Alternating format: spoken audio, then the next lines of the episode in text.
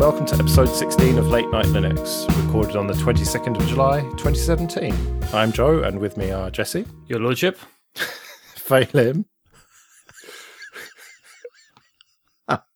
Sorry. And Ike. Milady. Oh, man. So we've got a lot of stuff to talk about, not much news this time. Let's start with Jesse's tale of woe. So we looked at Pop!_OS last time. We were talking about it in the news, and we all checked it out, I think. You thought you had checked it out, and then you were kind of stuck with it. So tell us more.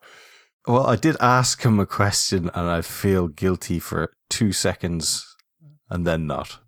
What was the question you asked? I asked you to run LSB_release-A. Oh, yeah. And So we finished the laptop, finished the podcast, and you asked me about that. So I booted my laptop in order to see what the response to that was. And for some reason, it booted into Pop!_OS, which was unusual because I look at the distros on live USBs, and therefore, once you unplug the USB, and I thought, right, that's fine. I've just left the USB in. No, there's no USB here. Fine. Okay, we'll see what happens. And it boots into Pop!_OS, and it turns out that it's sort of taken over my computer without me actually installing it. And I then had a day or two, because, you know, an evening here or there, to work out what was wrong and smash the laptop and delete Pop!_OS until it was back to my standard install. So when you boot on the USB, it gives you the option of, I don't think it says install, it just says like run Pop!_OS. Maybe it does say install, but there's no live version, there's no other way of doing it. And so I just did that, didn't go through any install palaver, didn't, you know, say yes to anything. It just went straight to a desktop, and it had a, do you want to install it, you know, little desktop icon. I was just running it live, it was fine. And in the background, or somehow, or fuck knows what, it was on my system, had got rid of the boot partition for my other distro. The rest, it had 2 gig of pop and then 300 or 298 gig of blank disk. And so using test disk and boot repair, I managed to fudge it around so that it booted my original OS. So all the nice things I said about Pop!_OS in the last show, I take back. It's rubbish. Are you sure Ryan didn't break into your flat and install it without you noticing? He must have been sat behind me doing it while I was doing the podcast, if that's so. What if, right, and you're going to hate me for this, what if you didn't DD it to the USB stick? Oh. What if you DD'd it to your hard drive? It was on the. It definitely was on the USB stick. Are you sure? I mean, you booted from something, granted. So we will later be looking at Mageia, and I overwrote the Pop!_OS USB stick. And when I plugged it in, it said, "This is Pop!_OS," and I was like, "Yes, I will be banishing you into non-existence now." Right. So you definitely did DD it right. You did your proper LSBLK and didn't do it to SDA instead of SDB. We got him worried now. You're not sure, are you? You're not 100%. I have done so many USB installs. I do. There is a set procedure of, like, say, search for the what the new partitions are. It's always SDG, and it's always on that one, and it always works. And this is the one that it was fucking around with me properly. It was really annoying. And had I not used test disk before, I'd have been a little bit apprehensive. But I've been an idiot before, so I was fine with that and dicking around. And it amazed me, actually, how many old installs it found. I mean, it was churning through doing sort of the more detailed check, and it found Antigrass and Solus and Chaos and old Ubuntu, and it said, you know, these are all the things that are just littered across your hard disk with, you know, little packets of information that it hasn't overwritten yet with new information or whatever. It's surprising how I don't know, just how many remains are left once you think you've overwritten something with a new install.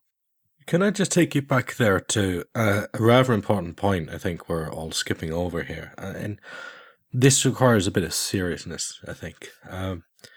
You overwrote Solus with Pop!_OS. Pop_bang_OS. No, Pop!_bang_OS. Get it right. Tell that to Mark. Sorry. Yeah, so I was trying Solus. I think before you came on, before we started doing this, and I mean, backpedal. I'm sorry. Right, hang on. Let me rescue you here. Right, SDG, A, B, C, D, E, F, G. You've got 7 disks in that machine. No, so I have a multi-USB reader, and it allocates them all, even without USBs in them. Ah, right. Nice. So yeah, I've got an SDA 1 and 2, and then a whole load of just ones that never come up. Right, fair enough. So I mean, apart from the freaky it installed itself, you know, like that side of the experience, what did you actually think of it? Oh, I mean, it was a nice rebranding of GNOME, wasn't it? But as we found out, that LSB_release. It does say that it is Ubuntu, which makes an interesting case, which maybe we'll gloss over and let them figure out.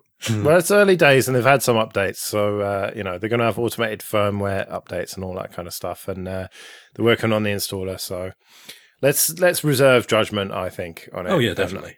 On whether it's a great decision or a terrible one.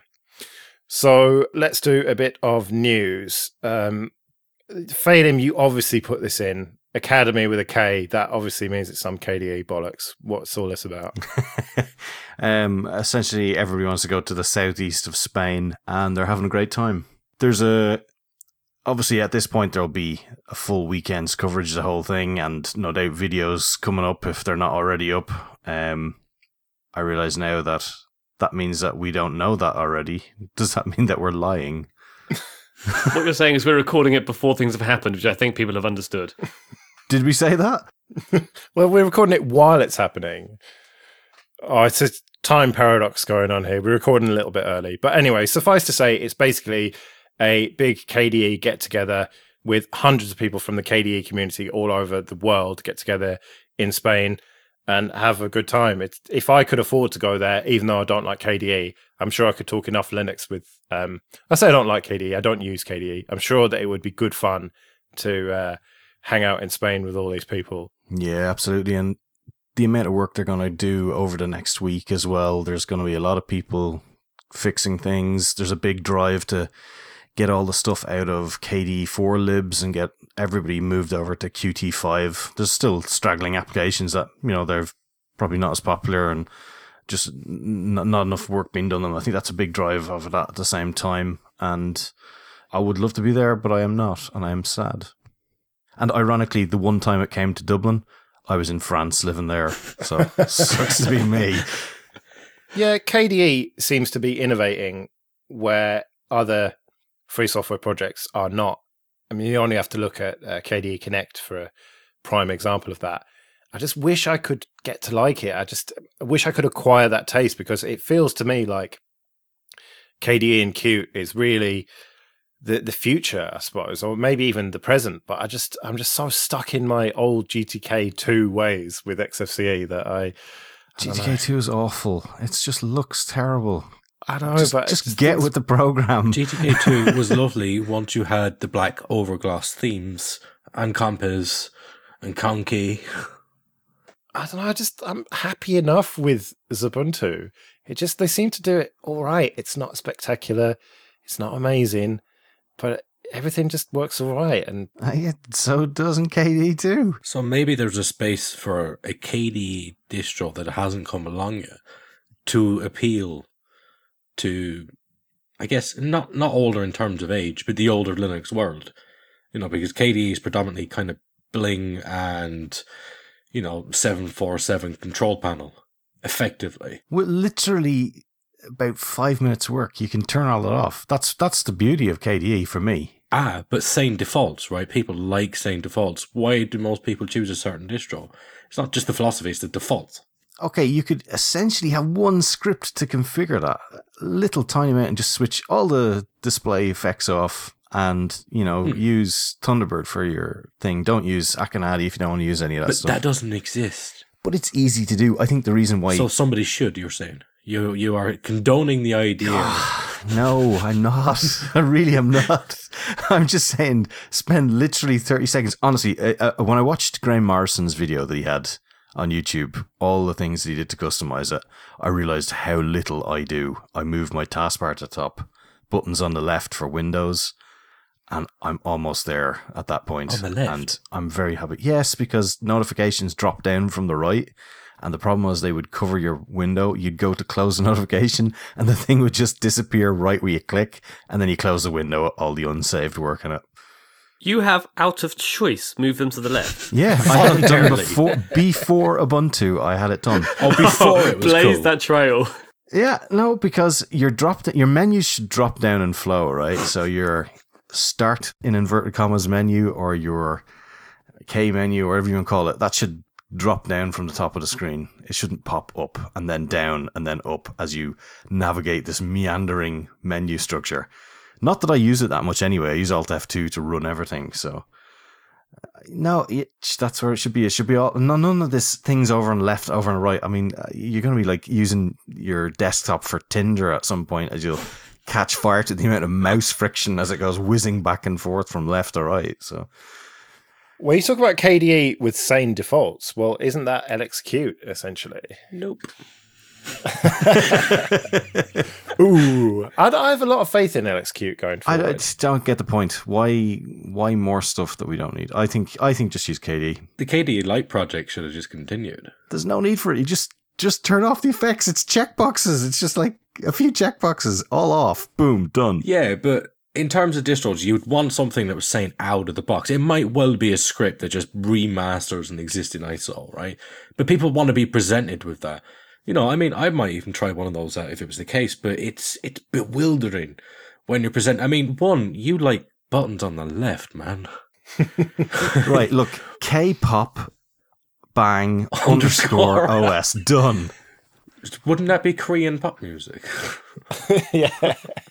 But it does need to be done. A sensible distro that's, say, an Ubuntu LTS base, with the latest KDE, so essentially KDE Neon. Yeah, but with all of the bullshit turned off. So nothing turned off then, okay.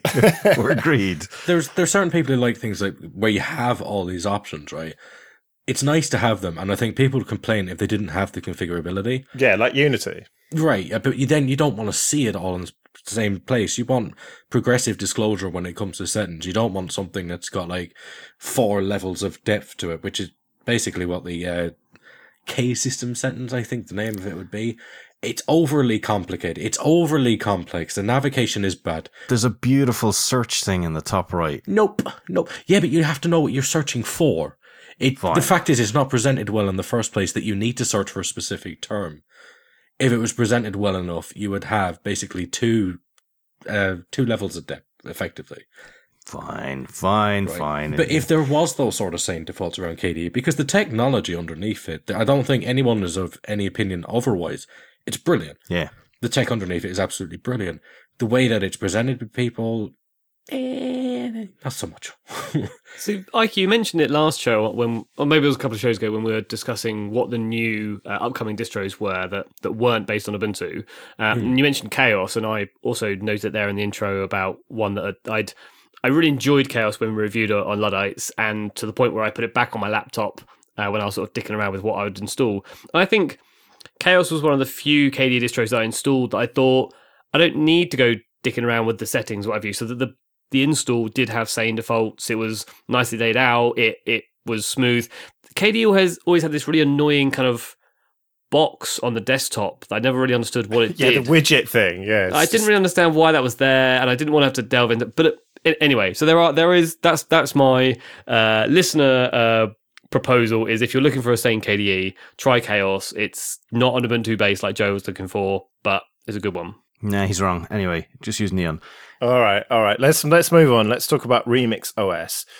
Now, you talked about Luddites there. Back in the day, we got hold of a Remix Mini, which was their little desktop thing about the size of it was like a Nook, wasn't it? Yeah, a little bit smaller than that, but yeah, like kind of like a Roku type, well, maybe a bit bigger, but anyway, a small ARM-based device running this version of Android, Remix OS, that has got a proper desktop.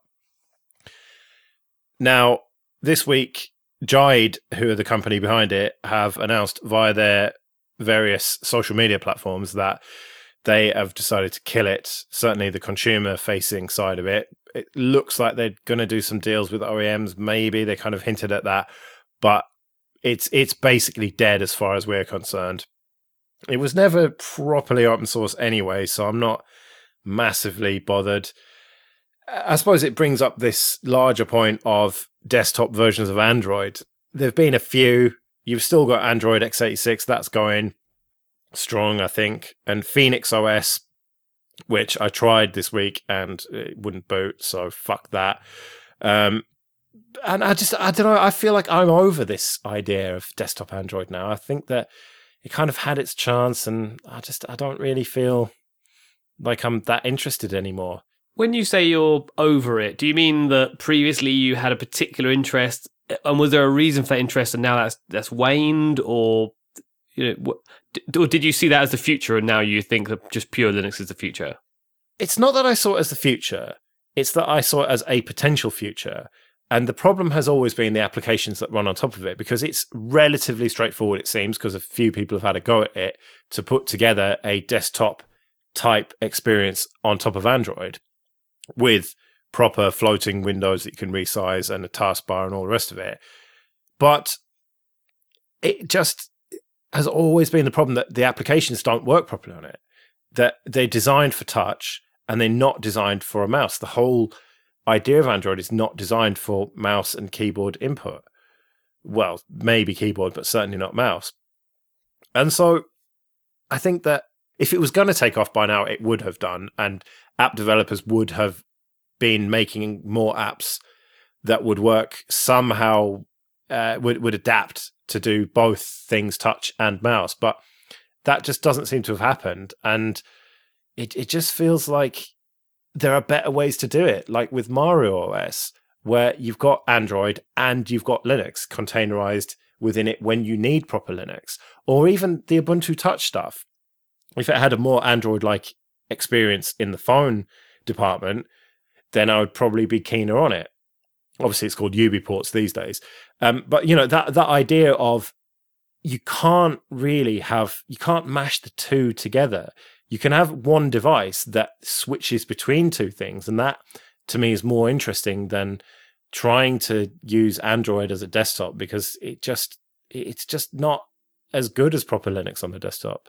So the clever thing that Phoenix OS does is that you can key map things that would be touch inputs. You can key map them to the keyboard. So if you would normally maybe swipe up or swipe down, you could have that as up arrow, down arrow, and you know, different apps, you can specify that. So they're trying to put like a layer between the app and what it's expecting to see if it was a pure Android app versus what you're able to input as a keyboard.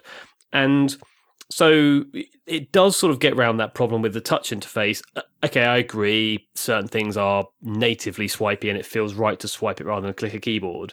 But on your point about whether or not developers would move to it, I think it's because Phoenix and Remix were fairly small, not really worth their time. So you change your focus to where Google is, and everyone is expecting them to come out with a Android sort of laptop / tablet with keyboard type interface when they're, you know, when one of the newer Androids comes out. So when that happens, then the big developers will look at doing it, I suspect. Or Samsung, maybe. Can't you already run Android apps on Chrome OS anyway? You are supposed to be able to do that soon, and it's been soon for about a year, basically.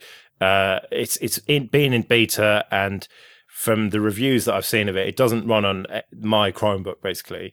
It only runs on the newer touchscreen ones. And from the reviews I've seen, it's still ropey as fuck, basically. Oh, okay, fair enough. Yeah, you can run them, but you still have the same problem Joe was talking about, where it expects to be using a touch interface, whereas you've got a mouse and you're sort of dragging the mouse whilst holding the click up to swipe up, and it's just not as comfortable.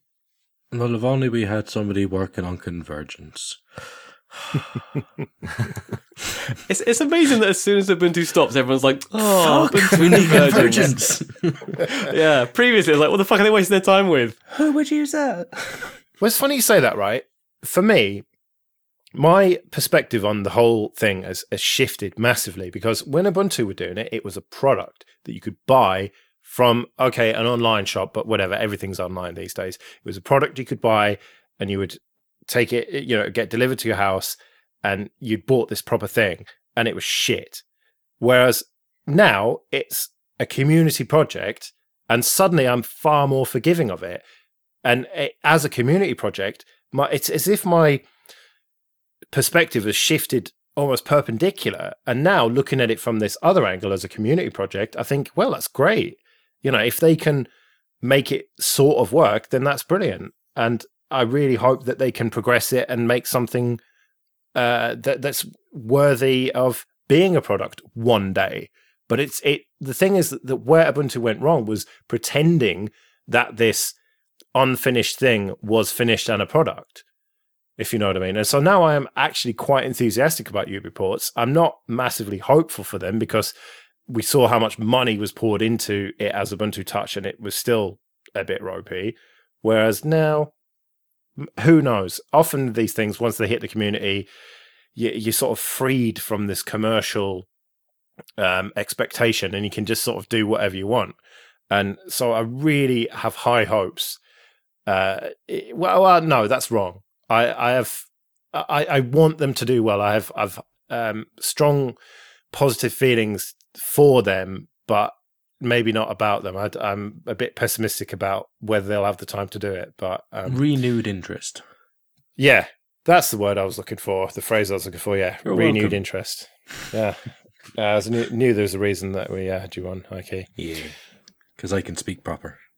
Phelim, have you got any interest in Android as a desktop then? Nope. Well, because it's not free enough. No, I mean, I'm not completely waving the flag, as Jesse said on Foss Talk, but I don't love using my phone. I mean, I like my phone setup I've got, but I don't love using a phone. I love using my KDE system I've got on either my desktop PC or my laptop when I'm out and about. I would hate to be stuck on a phone. If it became a crime to have anything but a phone, I'd probably chuck it in because I wouldn't be able to hack it. Well, what if it was a tablet that had a keyboard and mouse and had an interface, you know? Pray tell, a phablet. Yeah. No, because I don't feel the OS that the way it's done, it gets in the way. It gets in the way horribly. The amount of times I've wanted to punch my finger through the screen of my phone when trying to type a message, and it's, you know, spell check the word that is correct and then decided to randomly write bullshit for the bit that isn't. Jesus Christ. It's amazing my phones have lasted as long as they do, because I just cannot stand it. It's such an impediment to actually using a device. Whereas you come on, you use a keyboard, bang, you're done. Okay, you say a keyboard and a phablet, but that's never going to be a thing you're going to use all the time. You're still going to have to fall back to the other interface, and it's, I don't know. Yeah, not for me. I lost my phone, actually. Oh yeah, what happened with that? You tried to find it, but you couldn't find it because you needed two-factor. Right. So I wanted to be all sly about it on Google. I didn't really want to fess up dickhead's lost his phone again, right? Because it genuinely lost it this time. I managed to lose it basically going to the shops or wherever. It fucked off out of my pocket, right? I actually went out, right? People say, Ikey, why don't you go out? This fucking happens. It's fucking expensive, right? Anyway, knew my phone was gone, so I thought, fuck it. If I don't manage to get that phone back, then I'm going to have problems getting into GitHub and Google and even my own email for Solus. That's using two-factor authentication. So, in a word, bollocks, right? Is there a recovery on that, by the way? I don't know. But, you have to go up to Grand Canal Basin and Dublin and beg someone to fix it. When they'd set it all up, it's download your recovery codes. It's why you have me fucking phone, right? I've rethought that one since, right? But lucky enough, the phone was insured. I never really get insurance on these things. So really glad I did. And this was just after having gone full-time as well, right? So the keys to the kingdom are gone. So wait, does that mean that you actually got a modern, halfway decent phone? Yeah, Samsung Galaxy A5 2017. So no, he didn't get a modern, halfway decent phone. It is a modern, halfway decent phone. That phone was €480 when I bought it. It has a fingerprint sensor and everything. OnePlus bloody thing. I don't want a OnePlus, no, because the company's dickheads. I'm sorry, but their conduct, dickheads, right? Not even going to justify it. Samsung aren't exactly saints either. Well, I need some warmth from my front room since the server has gone. I have the option of spontaneous combustion, right? I will take that option. Anyway. Yeah, not to mention all the financial misconduct and corruption and shit. What, Samsung? Oh, never. No. Anyway, did you find it then? Yeah, anyway, right. So getting back to the whole story, I went on to the whole... You know, like, if you go into the Google settings, you got the dashboard. You won't know this, Phelan, but if you go onto the Google dashboard, right, you got this feature, Find My Phone. I thought, well, sure, that's fucking handy, because it's gone. Right? So, you got that in KDE Connect, don't you know? Yeah, but people use Google. Okay, it's with my phone. It's not exactly the same. Well, anyway, well, it's always on silent, so that's not going to help me. Right? The phone is always on silent, right? I know who's actually ringing me. But anyway, back to the whole point of it. So it's like, comes up, Find My Phone. I thought, well, that would be handy. And I thought, if I don't find it, then I'll use the feature to reset the phone remotely. That's not concerning at all that Google can do that. But yeah, hard brick, well, soft brick it from remotely. Yeah. Now it's already got a. Obviously, there's a pin on the chip. There's a pin on the phone as well, and its fingerprint as well. So whoever did end up with that phone, it's a complete brick to them anyway, right? It's been reported the whole lot. Lost. I'm dumb. So I've gone on this feature basically to, you know, try and find the phone, and I assume it would phone it or something. I might just hear it vibrate somewhere if I'm lucky. Out of context, that's very wrong. Moving on. So I went on there, and it asked me to sign in, so I put my password in, and there's like, we've sent you a text to verify it's really you. Oh, dear. If I could get the text, I wouldn't need to find the fucking phone in the first place, would I? So I got very, very annoyed with that, but then I went up to, fair enough, went to Carphone Warehouse, and I was explaining the whole thing to them. So I had to pay like a 50 euro waiver, and I got it the next day. Like, literally the next day I got the new phone, and they changed the chip over for me and everything. So that was properly handy. Have you changed all your passwords just in case? Oh, yeah. Like, yeah. The phone itself, anyway, you wouldn't have been able to get anything because the phone automatically locks the screen. As soon as that's done, it's fingerprint to get in.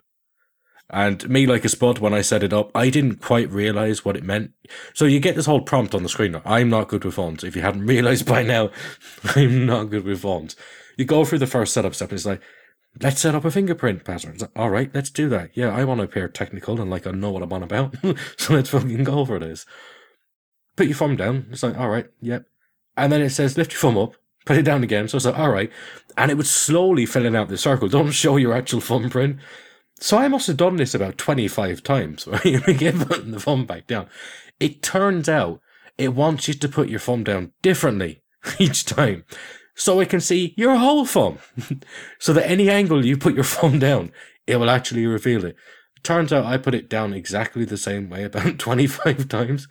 So I had to have my thumb in exactly the same angle to unlock the phone every time I used it. This is exactly what my mum did, just to put it into context. No, I don't want to talk to you now.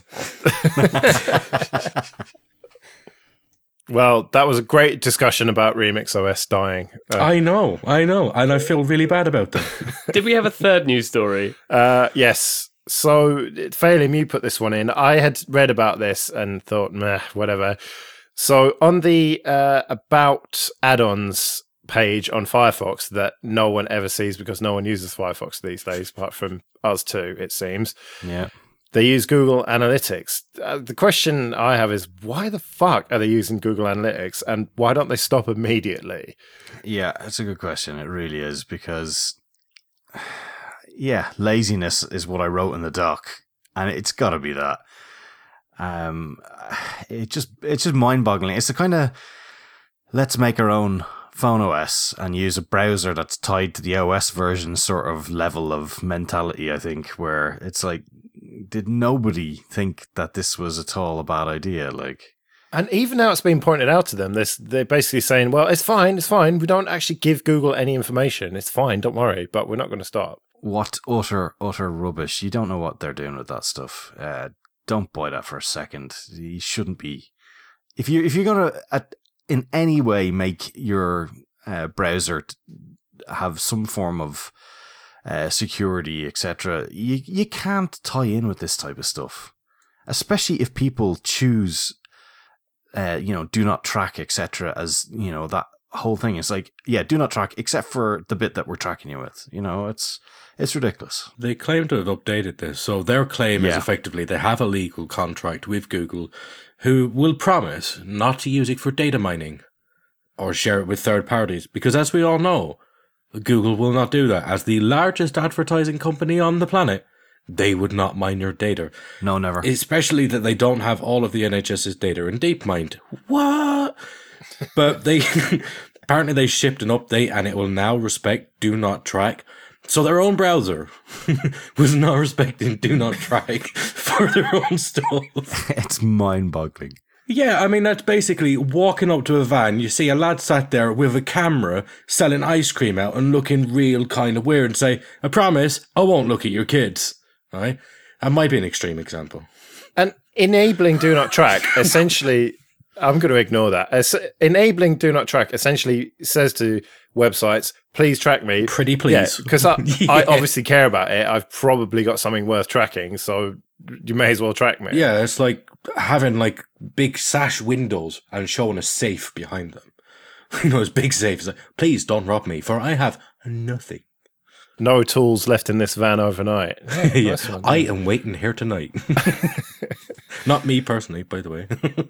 Yeah. Well, of all the Mozilla stories this week, you chose this one, Phelan, the one to bash them. Yeah, I know. It was just the sheer.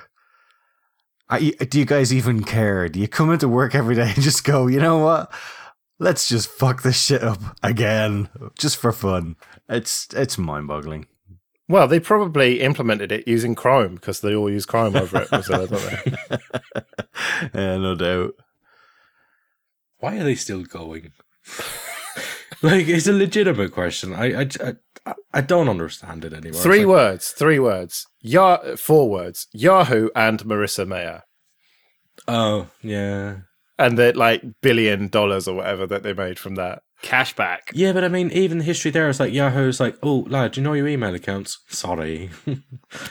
Yeah. Well, they've got so much money that they are not going anywhere. And I want them to do good things. And some of the things they're doing are good. And Firefox isn't terrible. It's probably not as good as Chrome. I'd rather they just basically take all the money they have now and put them into like outdoor sporting events. I wouldn't even go, but I just feel happy that they existed. You're going to defend them, Phelan, or are you just going to take that? Yeah, I'm taking it.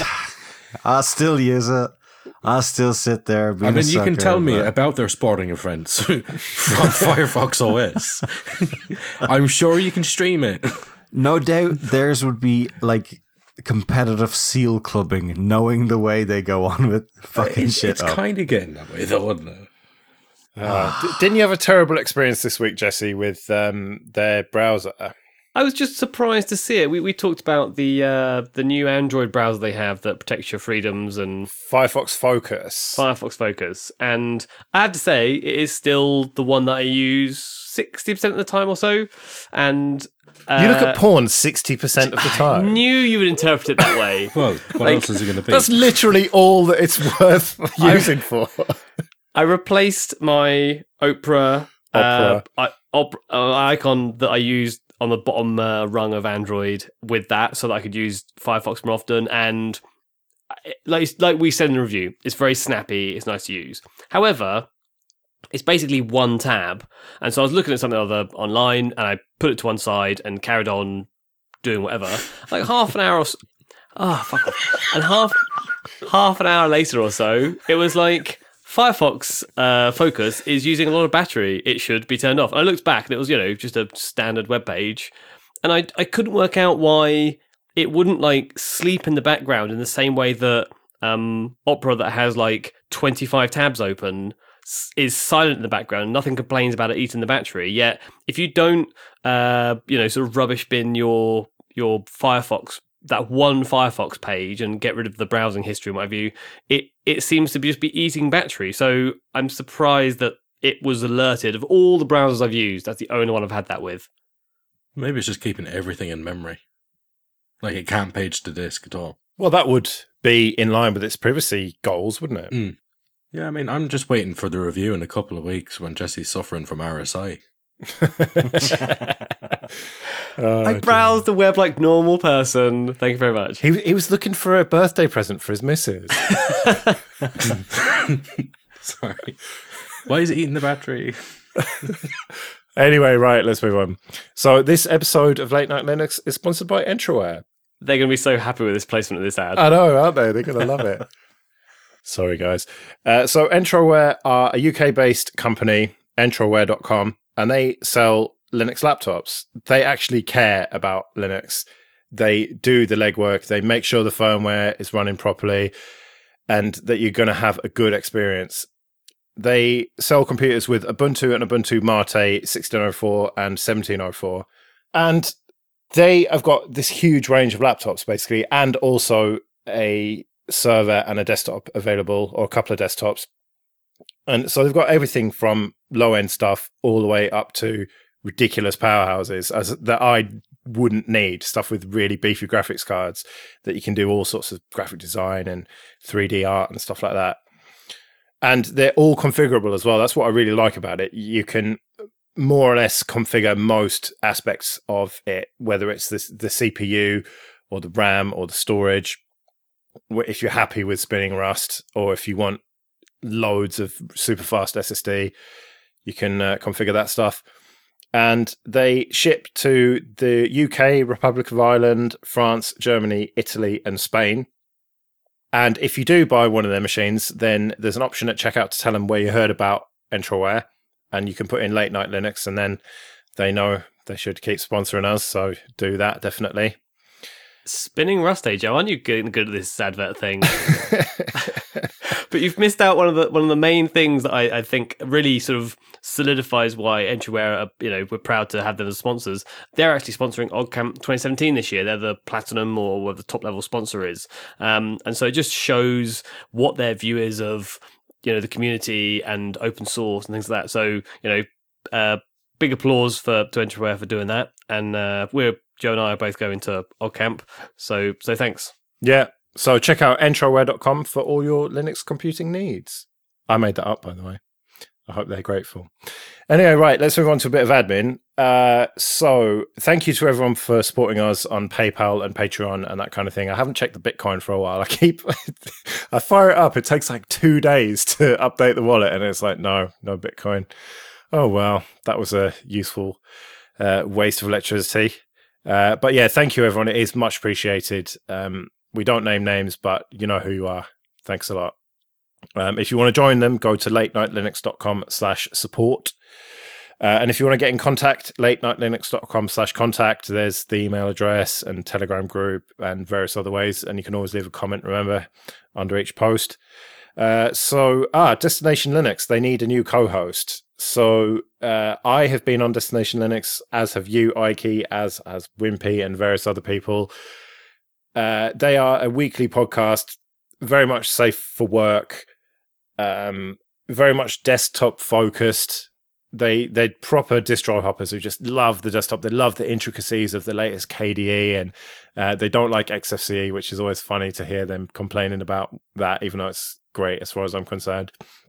And anyway, so Rob just doesn't have time. I don't know if he's leaving, but he's certainly standing aside for a bit.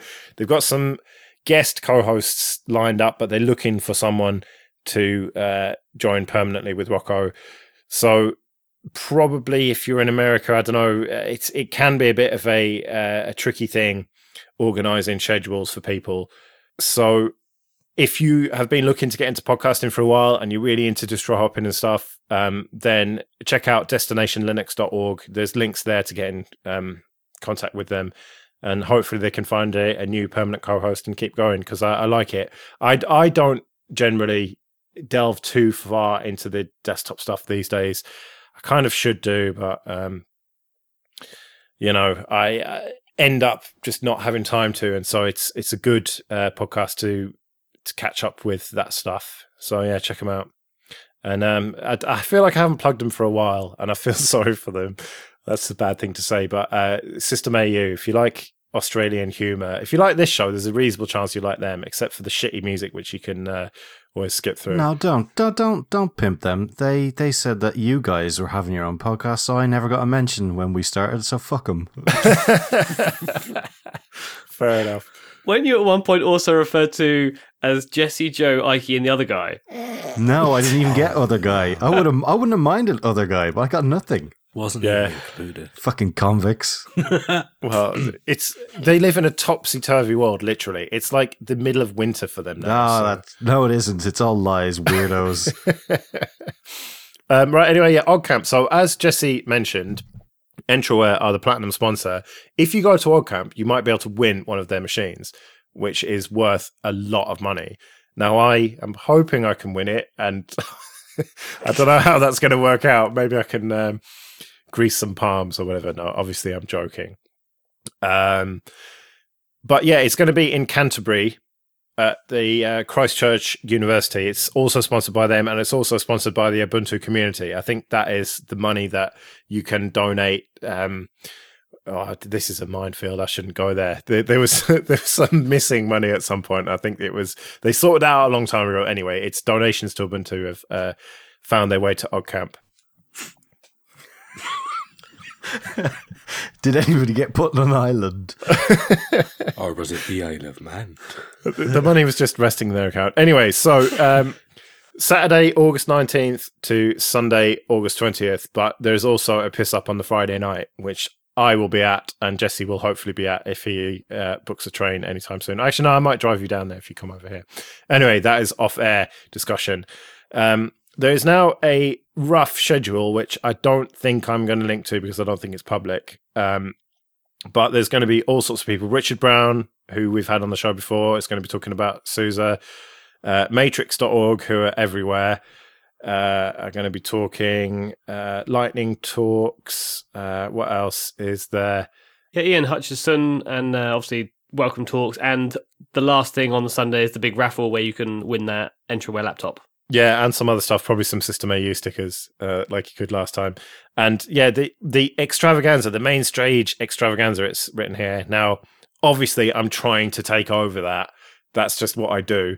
I might see if Stuart can do it, and I'm going to try and get on stage. Basically, any excuse to get on stage, I will be taking. So you never know, I might be there. Ikey, stop putting things in the fucking what? No, mumble chat. I was... And then the man said, oh, and it was great.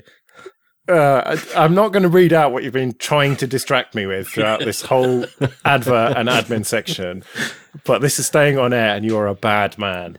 Yeah. But the OggCamp needs crew anyway. Oh, yeah, OggCamp's free, by the way. I should have mentioned that. You can pay if you want or you can get a free ticket. So go to oggcamp.org or ogg.camp, one of those weird domains. But yeah, so they need crew. They've got a few people. I want to have a good time. I'm sorry, I should help out and be crew, but I'm just too selfish. I want to go and hang out and watch talks and stuff.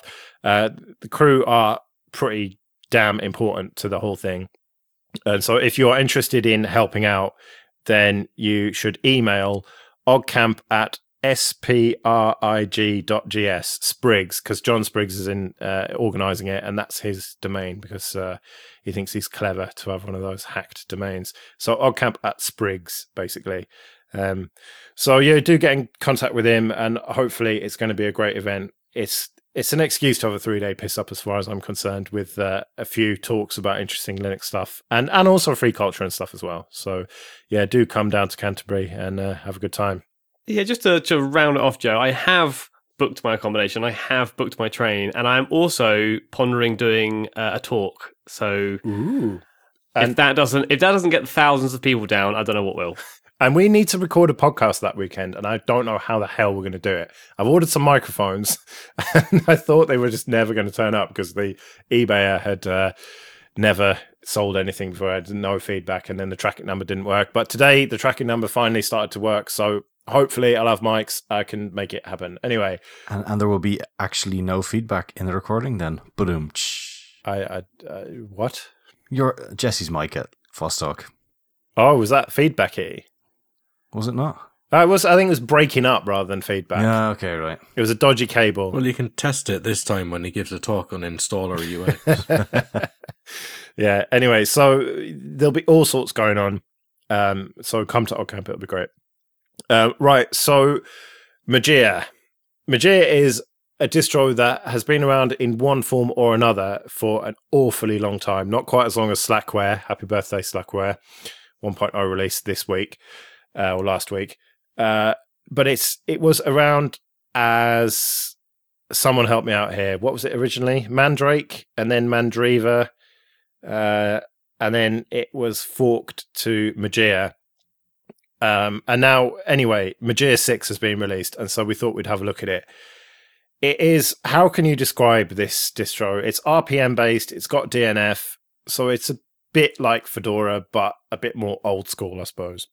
Yeah, I would say that they have a lot of fundamental building blocks they've done themselves. So it's got its own sort of configuration system. It's got a welcome screen that's unique. It's got other bits of software which sort of other the lower level type building blocks they're saying. But they put a very standard GNOME and Xfce version on top. They don't change the icons. They don't add any widgets or whatever the other bits and bobs you get with GNOME, those sort of extensions and things.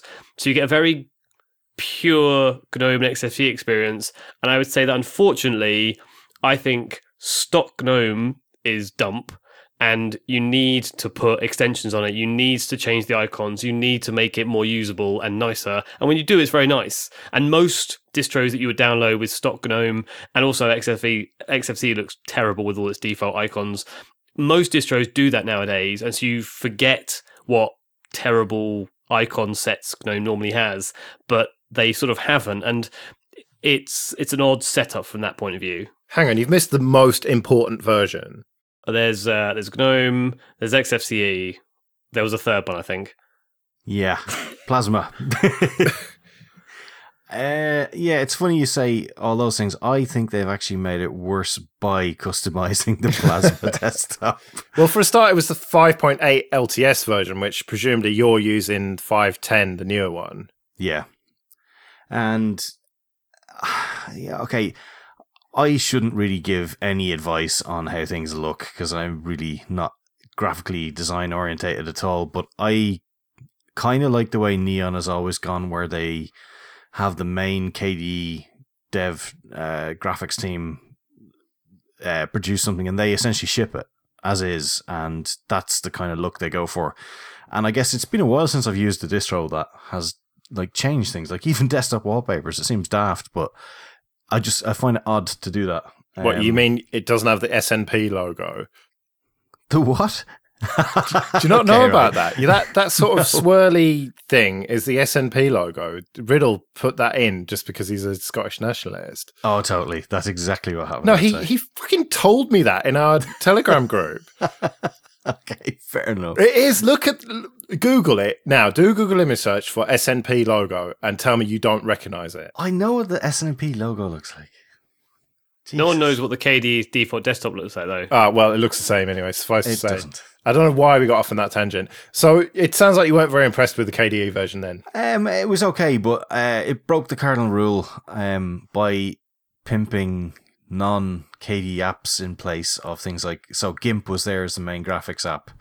Bizarrely, Clementine was the main audio app, which is horrific-looking KDE... KDE Libs 4 and stuff, and it's the one that they forked from Amarok back in the day. Ew. Just strange choices, I find. I know they obviously have their own tool for doing everything, which unfortunately I think that kind of conflicts with KDE's own, and I don't know how you resolve that either, because then you have two config utilities, and this is why I kind of went off SUSE back in the day as well. It's like, I don't necessarily want a tool to do everything, but then at what point do they cross, and at what point is one different than the other? So, yeah, I don't know. It wasn't for me. Absolutely failing. I mean, on that welcome screen, it has sort of things where you can install applications. You can also run through and look at the configurations. You can do security settings, and it gives you a lot of links to then shoot off, and it opens these various security centers and software updaters and config things. And I opened their quite nicely laid out config tool and realized there was a network in there, and it shows you all your various network connections, hard and wireless, and decided to log on to the wireless, obviously, and it wouldn't work. So I tried again, didn't work, and then tried the GNOME wireless utility, and it connected. And it's like, well, if you have two wireless connection methods and only one of them works, why have you put all this effort into having a second one when it doesn't do what it's supposed to do? If they both work, that's fine. You can then choose.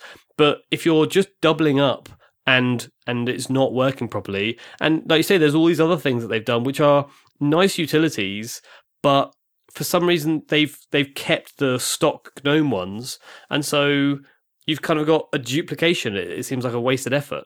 Did it include one thing that I do like, and that's the K-Mozilla Helper package for Firefox. That gives Firefox the KDE file open dialog, and you might go, why would you want that? Well, it's actually way better than the standard one that comes with Firefox. You know, you can see previews images much nicer. You can actually see all your places down the left-hand side that you've got configured already, like, you know, maybe a share on a different device or whatever. The problem, though, is that's because it's hard to keep track of Firefox. They've stuck with the ESR version of Firefox, which is 52.2 in this current release, whereas I'm up to 54 and presume you guys are too. So, I don't know. I mean, for the sake of making it look better, they've kind of left you with a stagnant version of Firefox, so it's unusual choices. Well, before I shit on it anymore, there's one really positive thing, and that is the way Grub is handled. So you go through the installer, which has got a million questions, which you flagged up, Phelim, and okay, it's certainly not as slick as... It's an appalling installer. It is appalling. Don't hold back, Ikey. I'm sorry to interrupt you there, but they haven't focused on user experience there in the slightest. You press next, and it just comes up with a label. Let's get back to that. Right. Ubiquity is the word I was thinking about. But can I just say how they handle Grub? Basically, that they ask you, what do you want to be default? And you know, so you, instead of just presuming that you've installed my distro, I'm going to put myself top of the list. You can if you want, and that's what I did. And whatever they're doing with Grub, they're doing so right as far as I'm concerned, because I've got loads of other partitions on this machine that I installed it on, and I wanted to boot into Ubuntu, or Xubuntu anyway. So I go down, boot into that. I had to do some updates, including the kernel update, right, reboot, and then boots back to Grub, and Xubuntu is selected by default. And so if I'd done nothing, it would have rebooted back into that. Why can't it always be like that? That's how Grub should be. Whatever they're doing, Ikey, take note and do it, is all I'm saying, if you want Solus to be good. Grub needs to die in a fire anyway. UEFI is the future, and you can already select your boot order in the firmware.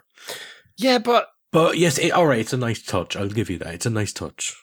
Back to Ikey's bashing. Well, no, it's not bashing, right? Well, it kind of is. Yeah. The recommendations and... areas for improvement. Okay, so I would like to preface this. I think that they're aiming for a very specific user base, and I think they're aiming for their faithful.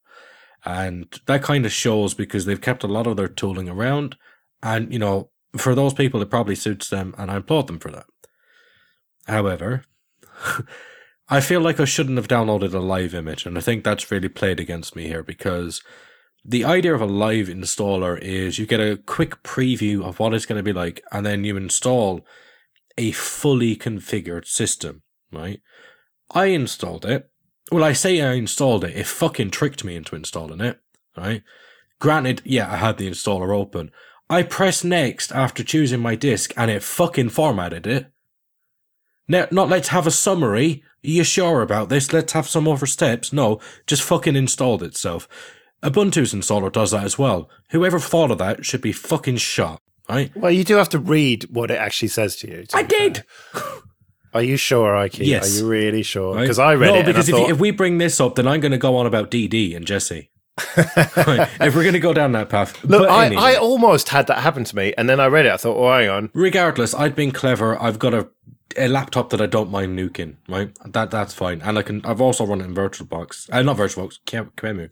Whatever it's called, I don't say words. QEMU? Yeah, him as well.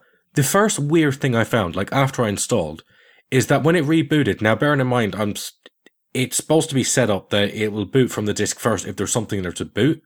Otherwise, it'll boot from the live medium. It definitely booted from the disk because I had their pretty Grub screen on there. And it's got the little progress bar and everything like that. And it has like Mageia 6 and you can click into that. Well, you can't click. So I did all that. But because the live medium was there, the installation then booted itself from that and did a live boot. And I was like, well, this is trippy as all balls. Are you sure that you didn't have it set to boot by default? No. I literally validated all this, right? And I had the default set up properly, right? Keep in mind, I had to do this all the time, every day for Solus tests. I know the boot order is going to be right. So I was like, okay, let's make sure this is removed. I then tried over on QEMU just to make sure that I wasn't insane and I could like set the boot order. It wasn't going to be like a weird UEFI thing.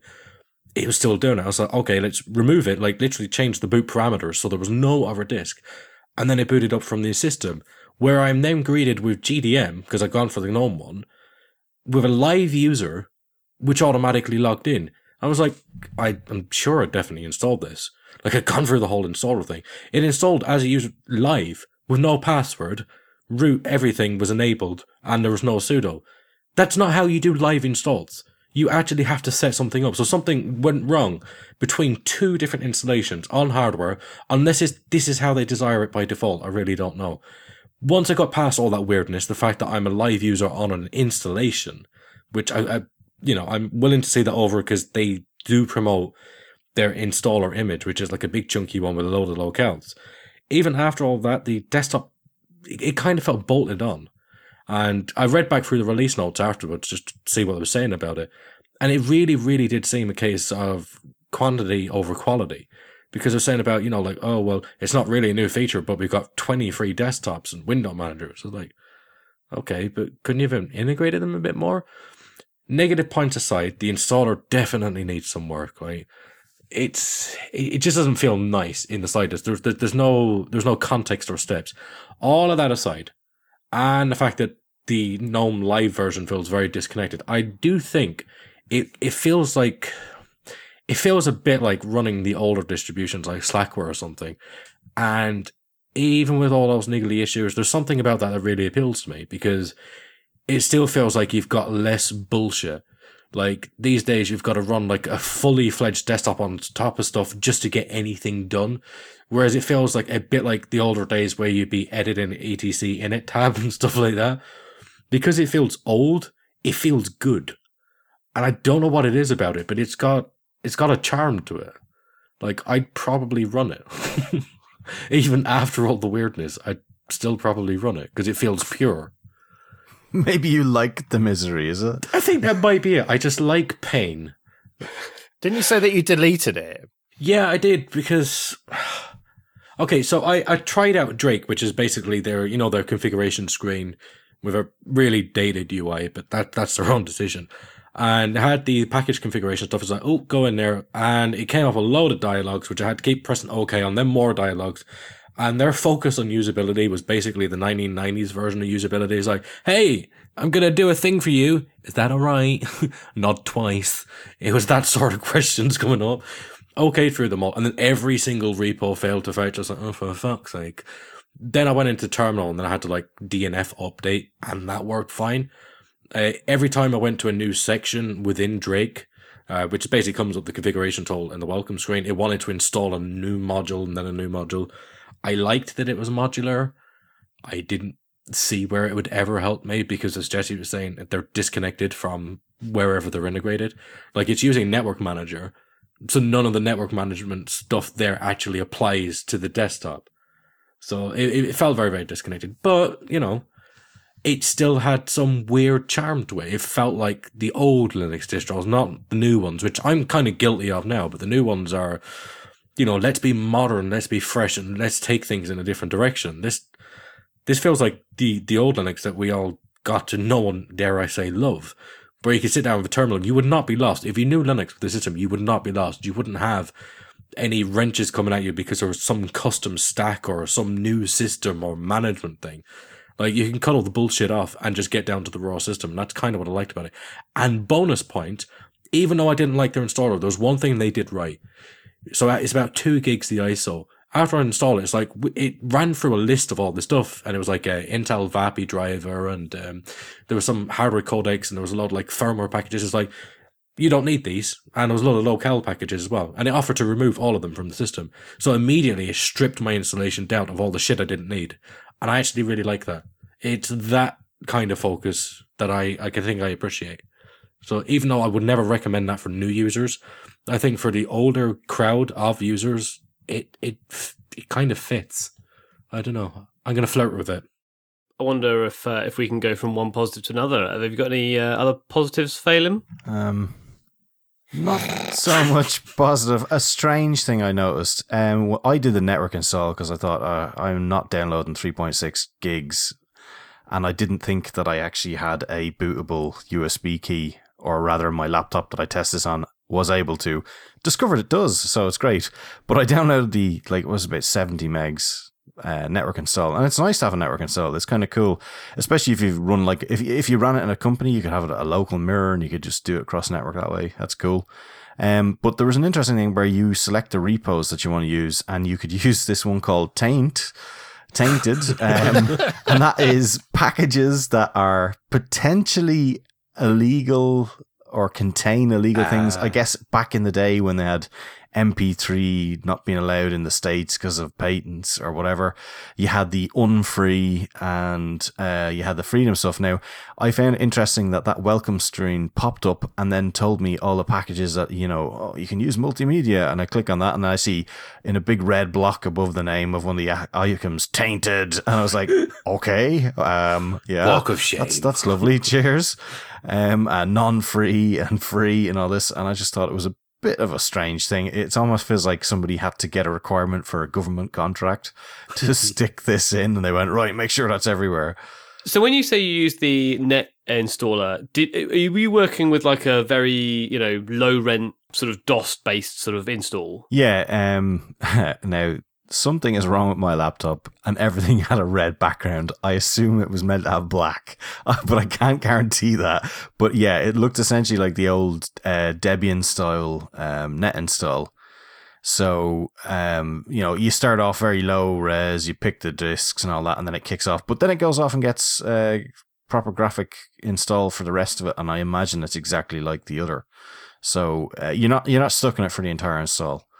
Because it did occur to me to ask you the question, but you've covered it, about the fact that when you get this welcome screen, when I used the live CD as Ike did, and you get to the point of you can pick what you want to install from this welcome screen, and it also has non-free, and that's very clear as to what that's meaning. You can make that choice. And Tainted is also highlighted, and it seems like are you 100% non-free, or are you a little, like, do you verge on the edge of caution? Like, it's just like, it's a bit of a grey area in the middle. A few MP3s in the back alley. Yeah, exactly, yeah. MP3's free now, don't forget. So, all right, in conclusion to this then, as far as I can see, it's not a distro that I'm going to use. It's not a distro that I can't really see who would use it. Okay, Ike's made the point that people who want to feel nostalgic, but whatever, I'm not buying that. To me, it feels like a distro that you can learn things from. You can learn things that you should be doing and things that you shouldn't be doing. And you can not steal, because it's open source. You can take ideas and incorporate them into more modern distros, because it feels very old. Everything about it. I looked at the GNOME and KDE versions.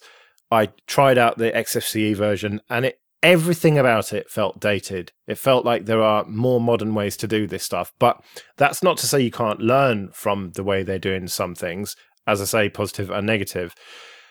It does that seem like a fair conclusion? I think it's a distro for the people who currently use it, and I just think no one else should touch it. That sounds harsh, though, because, I mean, obviously they put loads of work in, and I don't feel like a dick, but I don't think you should show this to anybody. Yeah, I was going to say that it's providing continuity for the existing user base. I think that's the main intention there. It's not going to convert anyone to Linux.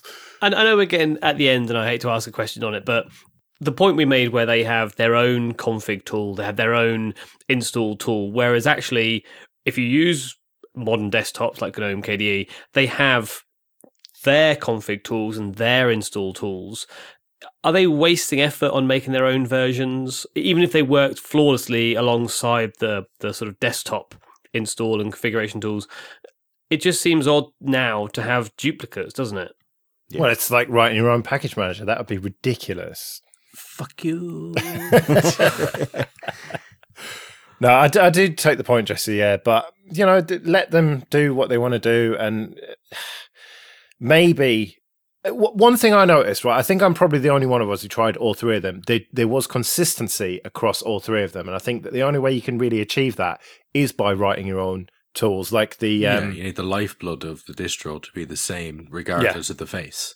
Yeah, exactly. So I do admire that as well. And as I said, there's things that can be learned from it. And yeah, I think it's satisfying the existing users, but I'm not going to be installing it on anyone's laptop for them, I'm afraid. And I'm not going to be keeping it around on mine. I'd say fair play to them, you know.